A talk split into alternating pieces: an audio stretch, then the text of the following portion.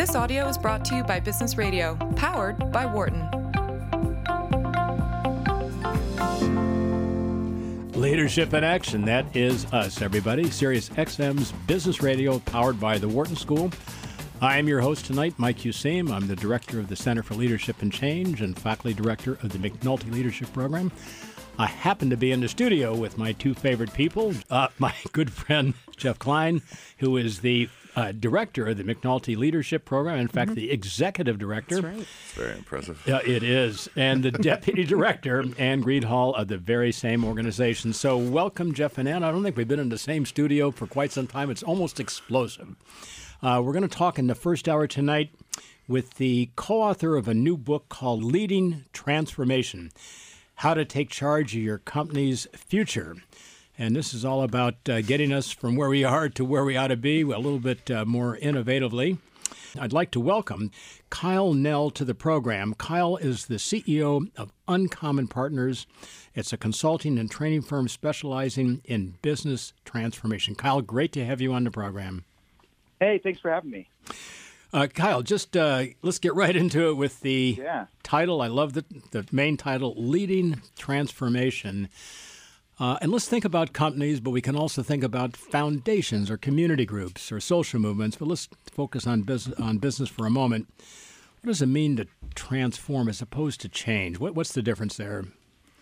Yeah. So change is incremental, right? We're all changing, good and bad, and in different ways. We're in, sometimes it's called improvement, right, or or making things better, and and that's all good. But you know, in this you know this exponential world that we live in, uh, everything's being you know quote unquote disrupted, but then no one really knows what to do about that. And so what's happening, and, and I love the discussion earlier. You see this playing out in, in global political life, where this this disruption is causing people to to hunker down and to have a tribal kind of zero sum game. And that same thing plays out in businesses, specifically traditional uh, legacy organizations, and not just businesses, but but organizations, because fundamentally there are people making these decisions, and we're irrational uh, largely. And the real question then is how instead of just being so fatalistic about it, oh, you know, it's the big companies will never be able to, to do those those big things to help the planet or help the world. Um, I tried to set out to figure out how you could actually do that. And Leading Transformation is a book um, primarily driven by my experience working inside of a very large legacy organization, Lowe's Home Improvement, which I don't think anybody would have thought of as uh, kind of tied into disruptive innovation or big change. And then also in working with other large organizations to help them do the same thing. Kyle, that's great. Let me uh, back off from the far end of that spectrum. In that sometimes when I think about wholesale transformation, I'm reminded of a famous Indian company called Wipro, W I P R O. It began selling vegetable oil uh, and it now is one of the great IT firms of the universe, working in outsourcing of information technologies all over the world. Or think Nucor, an American steelmaker that actually began in a totally different line of business. I don't think we've got transformation quite in that sense uh, uh, in mind here. But uh, let's take Lowe's as a case in point. It's still doing what it's always been doing, but it's doing it in very different ways, as I discovered in looking through your book. So, why don't we take up the Lowe's case? How did it transform? Yeah. So first, I, you know, there's what we call in the book big T transformation, which is what most people think, you know, massive end state transformation. But really, what that is is a manifestation of, of what we call little T transformations. So relatively small, but have big impact and create momentum. And and Wipro is a good example of that, right? They didn't it didn't all of a sudden become this behemoth. It started with little T transformations to get to where it is. Yep. Um, and so Lowe's is the same thing, right? So Lowe's, big, big, uh, you know, large Fortune 40 home improvement company, uh, that it was really struggling to to be innovative and to transform um, in a positive way. Um, and so the real that, that's all good and great, and every organization I've ever talked to says that they want to innovate and do big things, but very few actually do. And so, as I'm a behavioral scientist by trade, and so everything that I look at was from the human angle first, rather than the way the traditional organizations typically look at, at change as, as a skills gap. Most organizations go, oh, we don't have an AI group or we don't have a virtual reality department. those are very rarely the primary problem. The primary problem usually is what is this future that we're building towards, and how to re, how do we reorganize and restructure in order to make that happen. So, anyways, long story short, when I was in graduate school, I spent a lot of time studying how people make decisions, and the only real way that I saw that people make decisions and then do something about it is actually the complete antithesis of the way that we're taught in an MBA program, which is to beat people over the head with rational thought, facts, and figures. They might agree with you, but very rarely does that actually elicit massive change, um, structural change the only real way that people do that is this very uniquely human thing called story. And we do this, eh, there's been so much talk about storytelling over the years, but in the business world, usually what storytelling really is is just a chronological series of events. That's not a story. A story has characters, has conflict, and narrative arc. So at Lowe's, in seeing that, that huge, massive gap, um, what I did was I gave all of our marketing research and trend data to professional published science fiction writers. There's a whole hmm. structure and rigor behind this, but essentially that. And the reason why I did that is they're able to parse through all of the stuff that could happen, and you could see how it could actually manifest at a specific period of time. And that's ultimately what matters. It's not about artificial intelligence or virtual reality or this social trend or that, but it's all that soup and how it could show up in someone's life. And then hmm. from that, we would make real stories with characters, conflict, narrative arc, and then we turn those stories into comic books. And the reason why I did that was because of a behavioral economics principle was giving the executive team literally pass this out to the chiefs, and instead of a PowerPoint, presenting it in a comic book. And the reason why I did that was that they had never gotten the strategic document in comic book form before. Hmm. And what that did is it caused them to kind of like, oh, how cute. And then it opened up the kind of the gates to be able to think about what that could actually be before kind of immediately going to, oh, well, that doesn't benefit me right now, or oh, this is happening right now. So in this story, the first story, there's a couple redesigning their part of their day is redesigning hmm. their kitchen in the future, and this is before Oculus Rift even came out on Kickstarter.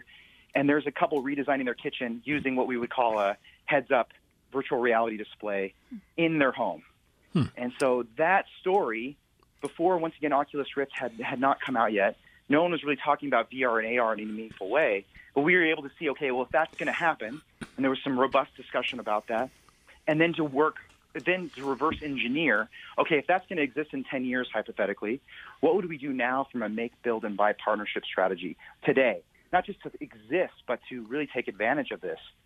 And Kyle, I'm that's gonna, what we did. Kyle, I'm going to break in for just yeah. a moment. I need to remind our listeners uh, that they are listening to us.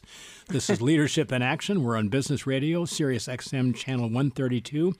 I'm your host, uh, Mike Useem speaking here. I'm with Anne Greenhalgh and Jeff Klein. And we're talking with you, Kyle Nel, uh, the author, co author of Leading Transformation How to Take Charge of Your Company's Future. I'd like to invite everybody to call in and join the conversation. We're at 844 942 7866. And uh, Kyle, before we get back to you, I'm just going to use that as a reference point for a comment on one of your comments. I forget who said this, but I hope one of our listeners will call and let us know that looking back in history, it seems like it's just one damn thing after another. but good historians uh, will take all those darn things that happen and put them into a narrative, and that's how we know who we are. So storytelling, um, um, the arc, the the the narrative, is a is a is a form of understanding where we're coming from, and maybe above all on transformation on where we are going. And over to you. Oh, thank you, Kyle. Very, uh, really wonderful to have this opportunity to speak to you about your book.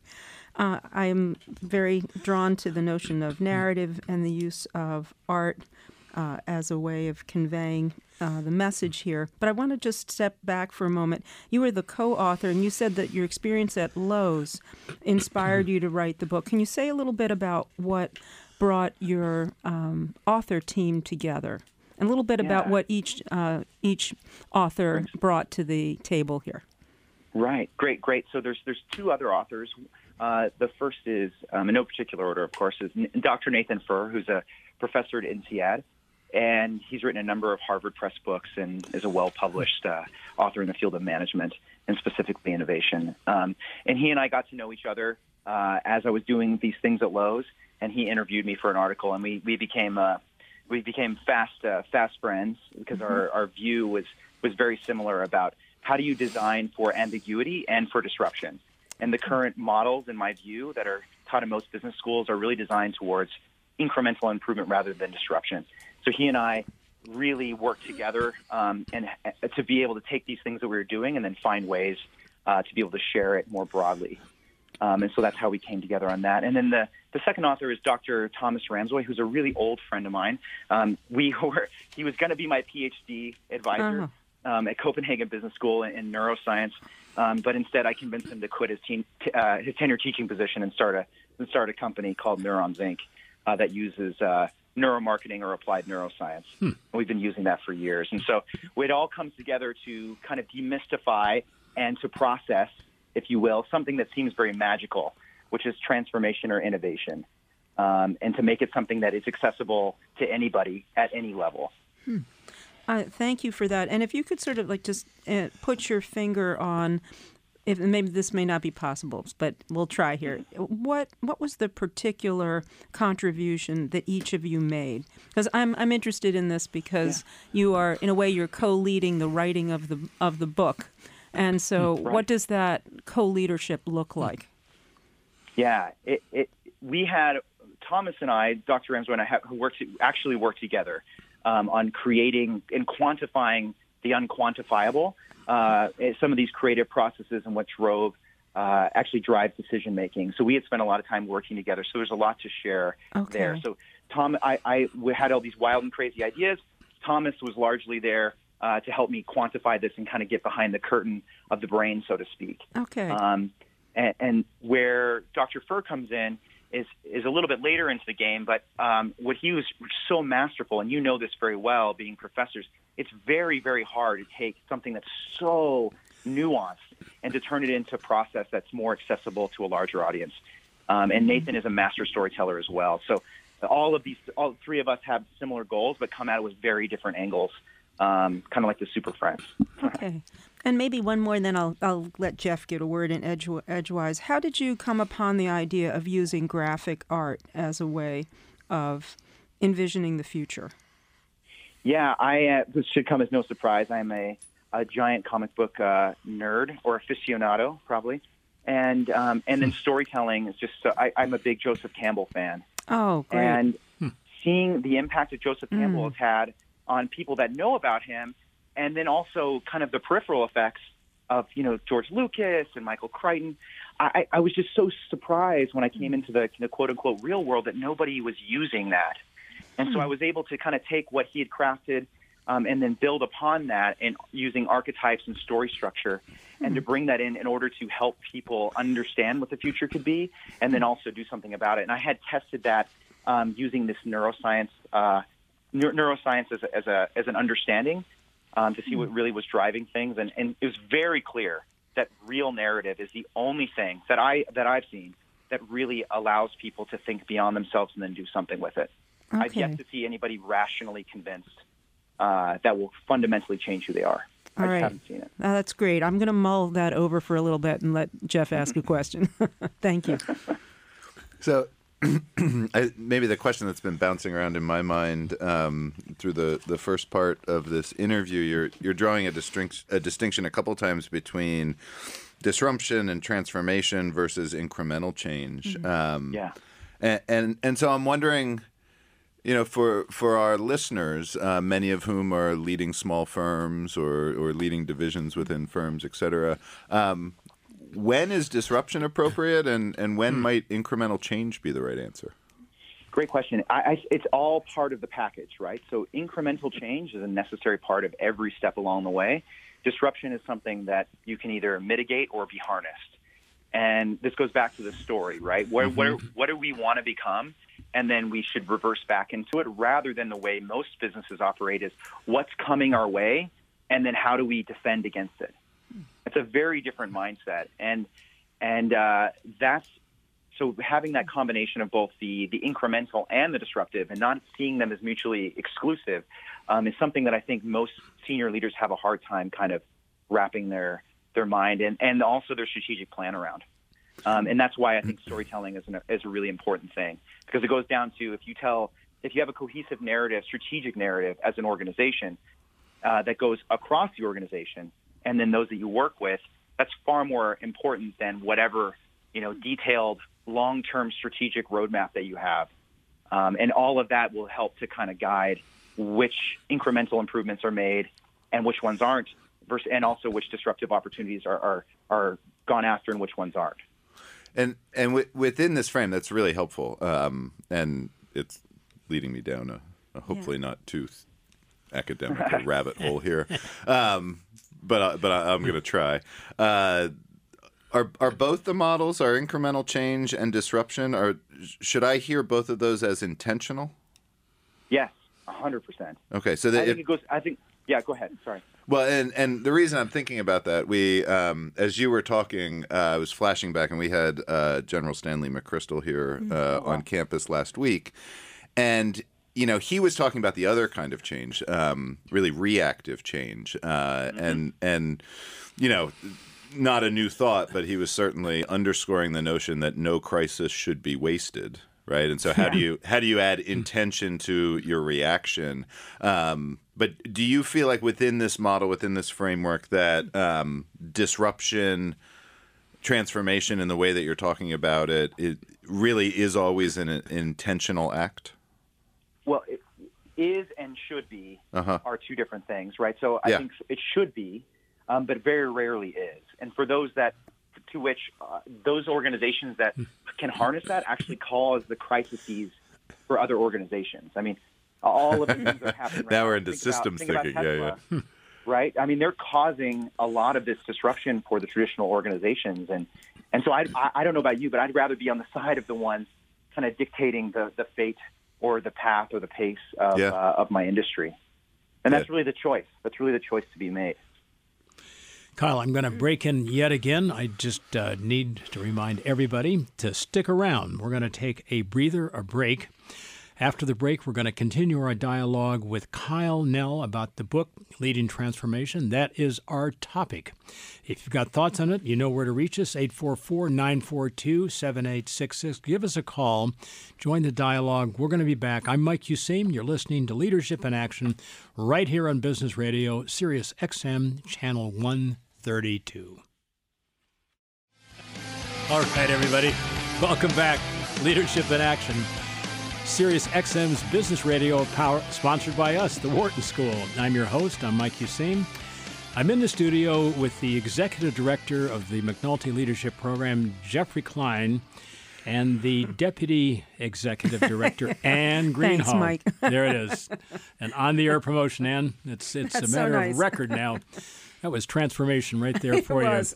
Our guest this hour is Kyle Nel, CEO of Uncommon Partners, a consulting firm.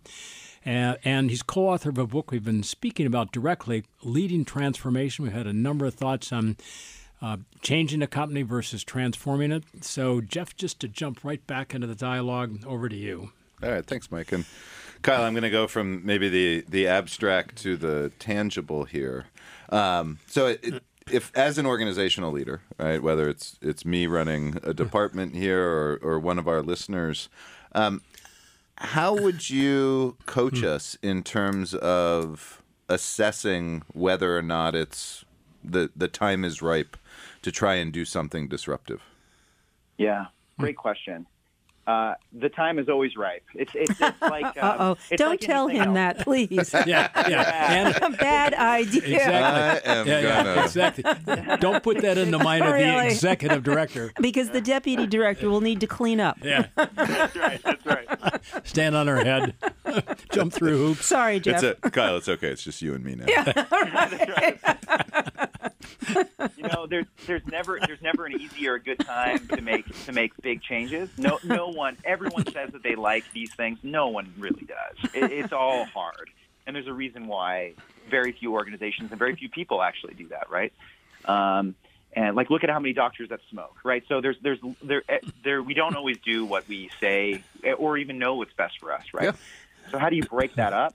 And there's really there's really three buckets um, that that I that I think need to be addressed. And every organization does this in some way, shape, or form. But addressing these three things can either makes or breaks it in, in our view. So the first one is, what is your narrative? Like, what is the strategic narrative? and either you have one and you created one and shared it and people actually accept it and talk about it, or there's another narrative and you might not know what that is. And there might be multiple narratives floating around. And those those things are really important. What what are the stories that people tell? And and you can tell too, like in your organization, what are the stories that people use to justify uh, taking action on something? Like when I was when I worked at Walmart, you could tell a good Sam Walton story, and it didn't matter how weak the tie-in to what you're talking about was. That was enough to kind of get it going. Um, so those those kinds of things are important, and they tell you a lot about the organization you're in. And then the second one is what are the bottlenecks that keep would keep that from happening? Like what is the actual decision making process? And then what's like kind of the black market decision making process? You know, there's always like four people that really are the influencers of the influencers. Um, and, and that's really important to literally lay out like uh, like like it was like any other strategic plan, thinking through that. And then the last is like, how are you going to measure these things? Um, what are those what we call future KPIs? What are those future measures of success uh, to be able to determine is this working or not working? And then how do you kind of keep that process going on and on? And if you have those three pieces and you're you're disciplined about it, I, I've seen incredible things happen, not just at Lowe's, but at many many other places. And w- could you bring this this concept of a strategic narrative to life for us? Um, what you know, what's a really compelling strategic narrative that that you've encountered? Yeah, would, first of all, it's got to be a narrative, right? Um, I've seen a lot of strategic narratives that aren't really narrative, so it really really does have to be a story, um, and it has to be a story that has compelling characters and and all that good stuff. But there are really three bits that really differentiate just a good story from a strategic narrative, and one is it explores uh, it explores a newer kind of um, a, a world that you're that you sort of understand, but is kind of maybe one standard deviation away from where you're at right now. So it's, an, it's exploratory. Mm-hmm. The other thing is it explains, and it shows kind of how you could fit you, your organization, or you, the person working in that organization, could fit either explicitly or implicitly. Explains that, and then if those two things happen, what it does is it attracts the person to kind of fit themselves into that narrative and to see them as a part of it. And uh, and if you can do that, it doesn't become a zero sum game of we're doing new stuff, so all the old people are out, or we're going to go back to our core. That means we're never going to do anything new again, and it becomes more of a, a bigger tent. Um, but that's tied towards action. Oh. Kyle, I'm going to pick that up and just ask if you can give us an example of a company that you think has done that well, a company that explores and explains in its strategic vision. Yeah, I think uh, one we mentioned in the book that are good friends of ours. I think IKEA has done a phenomenal job at that. Um, with the way they've been able to transition to creating things that are truly innovative, new products, and then also have been able to really, if you if you talk to their employees, they are truly dedicated to the core the core mission of the company, um, and and that is not an easy thing to do. Both to constantly be innovating and changing in a very dynamic and hard industry globally, and then also to be able to talk to regular frontline workers that are just as bought in by and large as people back at home office. I think they do a wonderful job. Okay, so if I could just push a little bit, what what would their narrative be?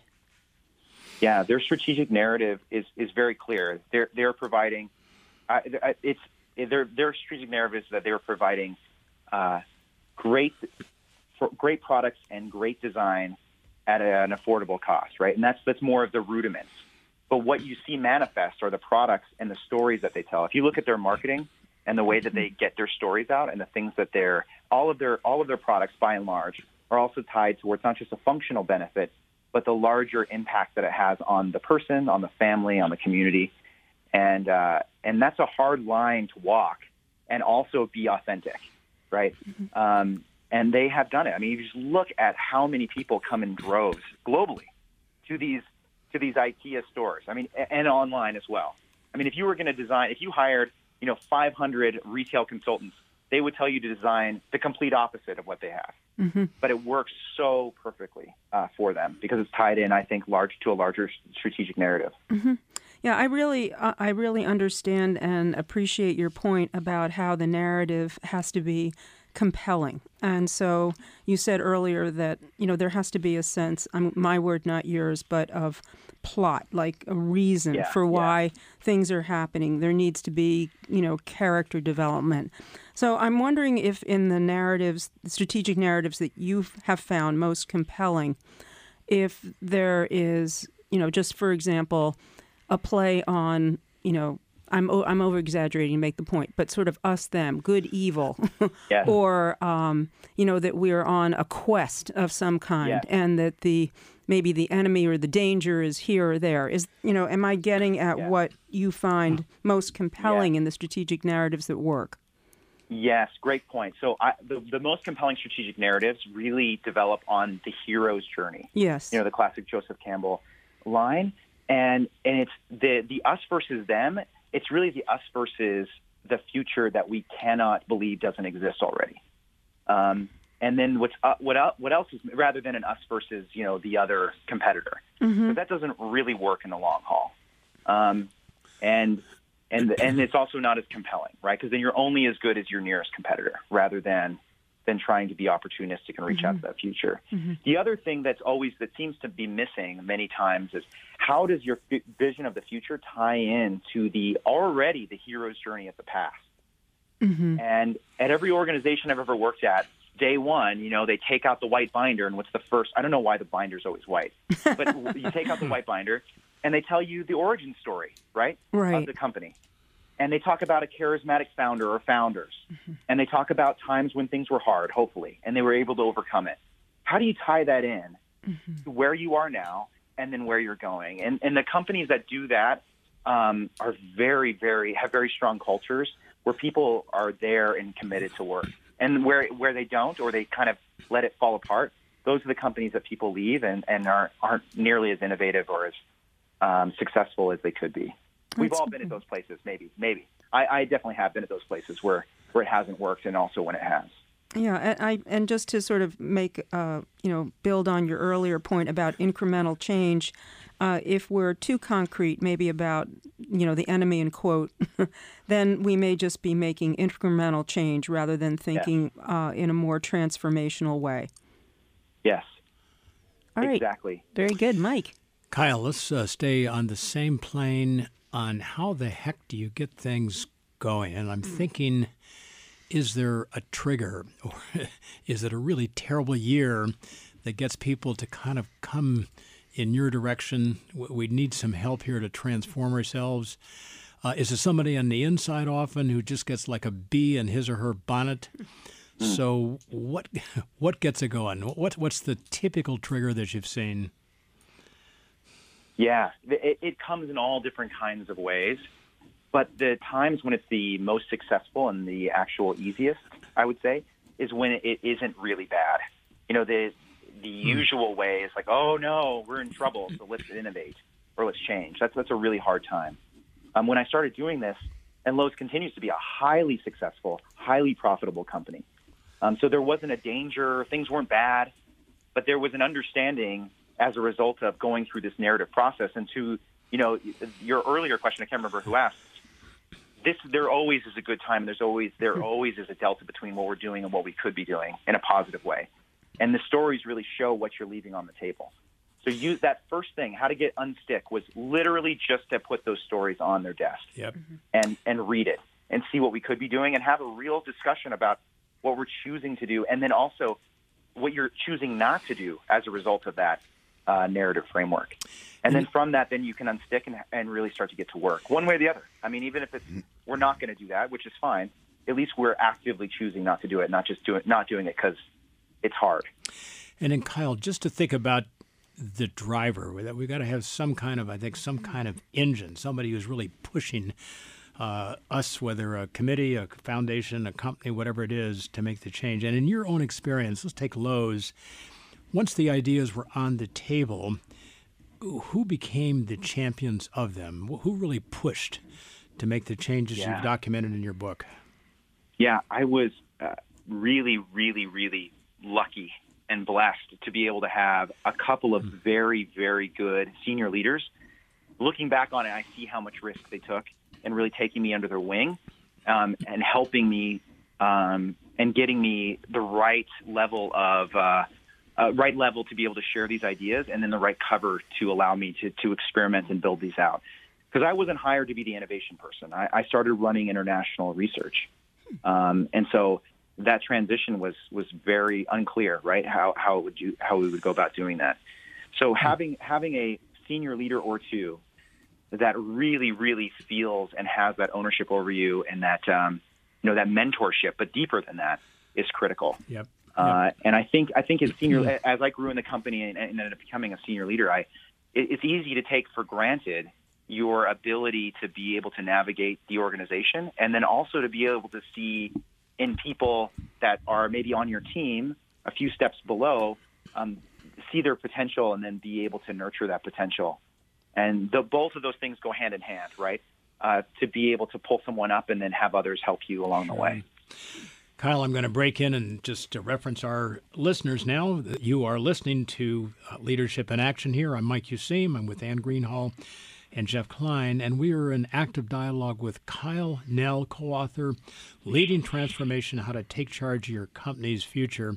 Give us a call if you like, 844 942 7866. And Kyle, we're getting kind of close to the end of our time. I want to just take one more step and um, a third one on top of the two we just uh, referenced. How, what's the trigger? Who becomes the champion? And that is this: How do we know when we transform or change, we're going in the right direction?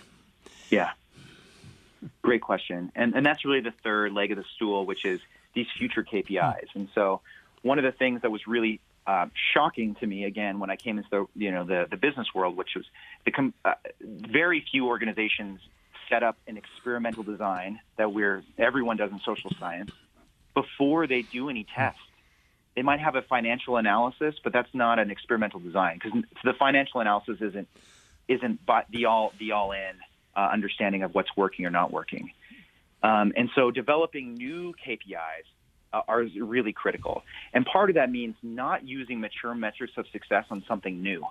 You know, you'd never put a seven year old next to an NBA player and go, oh, well, he's terrible um, eh, because that that just doesn't make any sense. You're using mature metrics compared to something in its nascent. It doesn't mean that that seven year old is not going to be, you know, the next LeBron James.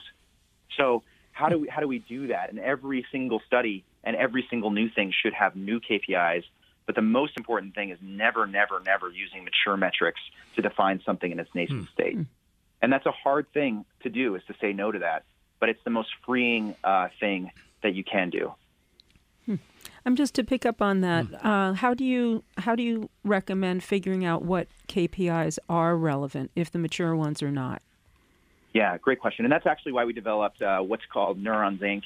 Um, with you know uh, with with Dr. Ramsøy ah. because there were no real great ways, right? If you look at it's either at you know five ten years ago when I started this, it was there were two ways. One was you have financial measures of success, which is mm-hmm. traditional, mm-hmm. right, and that's definitely a mature metric or you do the traditional marketing research. And nothing wrong with that, but it's based on this premise of people, we're going to ask people questions and they're going to tell us why they do the things they do. And that's not always right. Um, and then, or we're going to observe them doing that. We can divine what that is. And so, in these very, very new things like virtual reality, like robotics and other things, it's very hard to use those metrics to be able to understand how to compare across these other things. And so we had to de- develop entirely new systems like this applied neuroscience to really get inside, literally, inside of hmm. people's heads and to see what they were thinking um, so that we could compare a traditional in store vignette, you know, the weird fake kitchen, to a virtual reality one to see where we would spend our money hmm. um, as an organization. So I would, every single thing that we did, uh, we would learn from that and then be able to roll that in. But many, many times we had to create entirely new KPIs, which isn't as hard as it sounds. It just requires some thought and some structure and having doing hypothesis testing, which has been around since the scientific method, um, it, it's, it's relatively easy, but just requires that forethought and that discipline uh, to be able to do. So, can you give um, an idea of, of how you, you know your method, how you went about doing that? Yeah. So, virtual reality is a good example of that, right? So, I had mentioned how do you compare a another visualization system like those uh, fake baths inside of a store compared to a virtual reality one, right? Um, right. how do you compare those two? Because ultimately, it's just about engagement and it's about behavior change, right? Um, that's all I'm optimizing for. I'm not trying to make the best virtual reality system. I am, but that's only if it serves the larger strategic narrative, right, of what we're doing um, and where we're going. And so, literally, if, if that's really what it was, and that was kind of the aha moment, if it's really about engagement and understanding, well, then we should use an EEG headset and eye tracking goggles to see how someone would interact with a virtual environment and the physical one, a demo version inside the store. And then from that, you create all kinds of new KPIs around cognitive load and emotional valence and all kinds of other things uh, that opened up the floodgates for us as to, into our understanding of, of shopper behavior, um, and especially in these new, uh, these very new technologies, which mm. had and still have not really been mm. fully adopted yet. That's great. You know, thank you for that example, Kyle, because when you say it, you remind me how important it is to have a clear understanding of what your strategic narrative is, because Mm-hmm. those key performance indicators must tie in mm. to the core of your story. Otherwise, they're off the mark.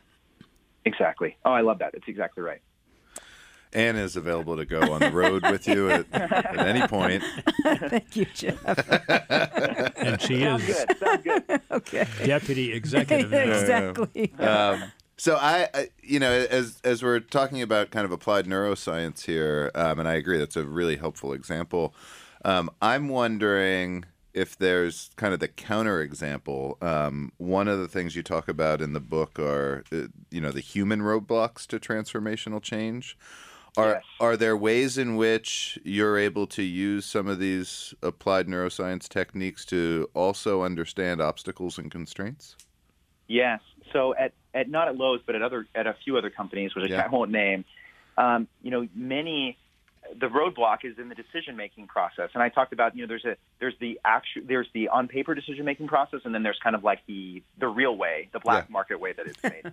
and and one way, and I'm sure this doesn't happen where you work, but um, is We just don't make you know, you have- decisions. that's right. Thank you, Jeff. you have there's the, there's the big decision making meeting, right?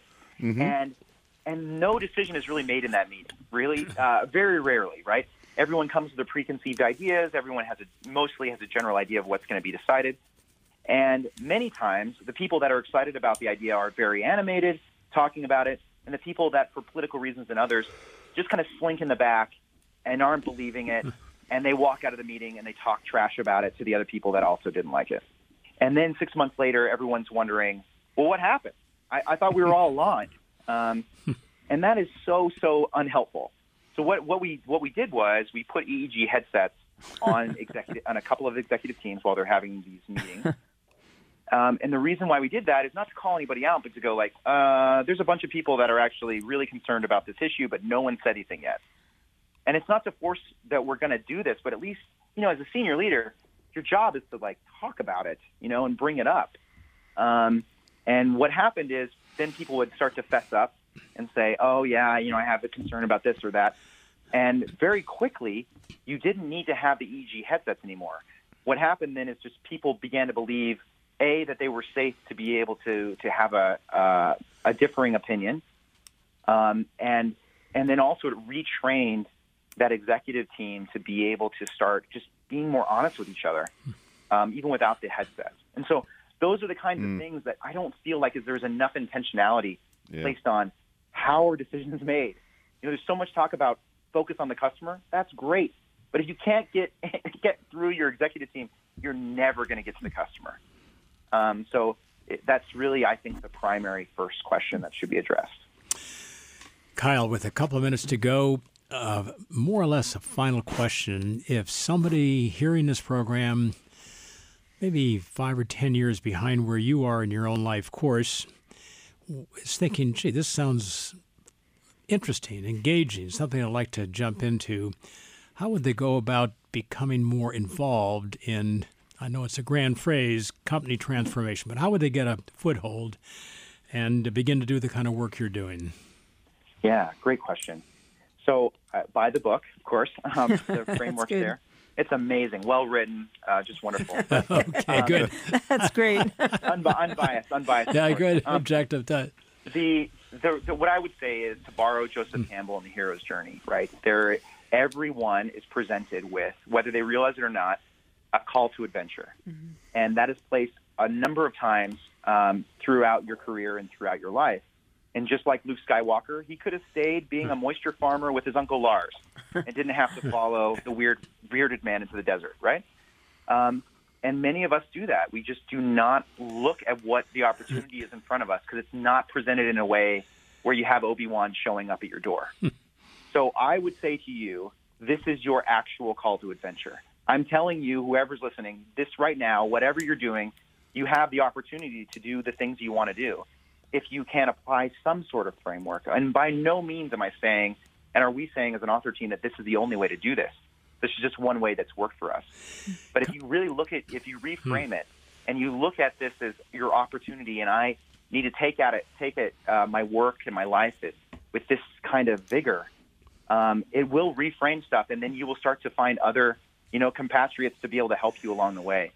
And so that's the other thing I would say: look for others that are also allies Yep. that are on different levels than you, but really, really just take that seriously and start to think about this is my call to adventure to do something big.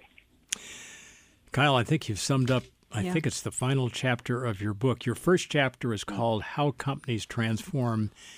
And I don't have the book in front of me, but I think the last chapter is something like Transform Yourself. Yeah, leading Yeah. transformation in your own in, life. In your own life. There it Right. is from Anne. So give us, with about 30 seconds to go here, um, a guideline for t- transforming ourselves. all of these we're all people right so organizations are driven by people people are driven by people families are a group of people right um, and so you're applying these same principles that work in businesses you can apply in the same way in your own family or in, for yourself so like one thing that my wife and i do is that we write our we write our christmas card uh, the year before so it's more of a it's a strategic exercise of what we want to do. I mean, it's tactical too, but what we want to do, what which things are important to us, and then we we map out the rest of our year based on that, and we prioritize based on that. It doesn't have to be super fancy, but how many years go by where we're just kind of like going through the motions? Um, and the worst thing I think I could do at the end of my life was was would, would be to feel like I was the supporting character in someone else's story. um, if you, if you feel like you're in charge of your own story, um, then you're more likely to feel more fulfilled and and make better and more long term choices. So, That's great. so Yep, that, it those is are- great. That's what the, that's what's in there. So um, that and helps with that Kyle, just to structure. may, maybe add my own final thought on it, you really got to transform yourself before you have a prayer of helping others to transform themselves. But that seems like a, a doable step and a first step. So, Kyle, listen, thank you for so much for being on the program. If somebody wants to learn more about your book or your firm, Uncommon Partners, how would they do that? Yeah, go. Thank you so much. Yeah, go to uncommonpartners.com for more information about our firm. Uh, Leading Transformation is found at uh, at the Harvard Press website and also on Amazon or other booksellers. Um, and I'm always on Twitter, so feel free to hit me up, and uh, and I'd love to talk more. Fantastic. Kyle, thank you for being with us. Thanks so much. Really appreciate it. For more guest interviews, check out our Wharton Business Radio Highlights podcast on iTunes and Google Play.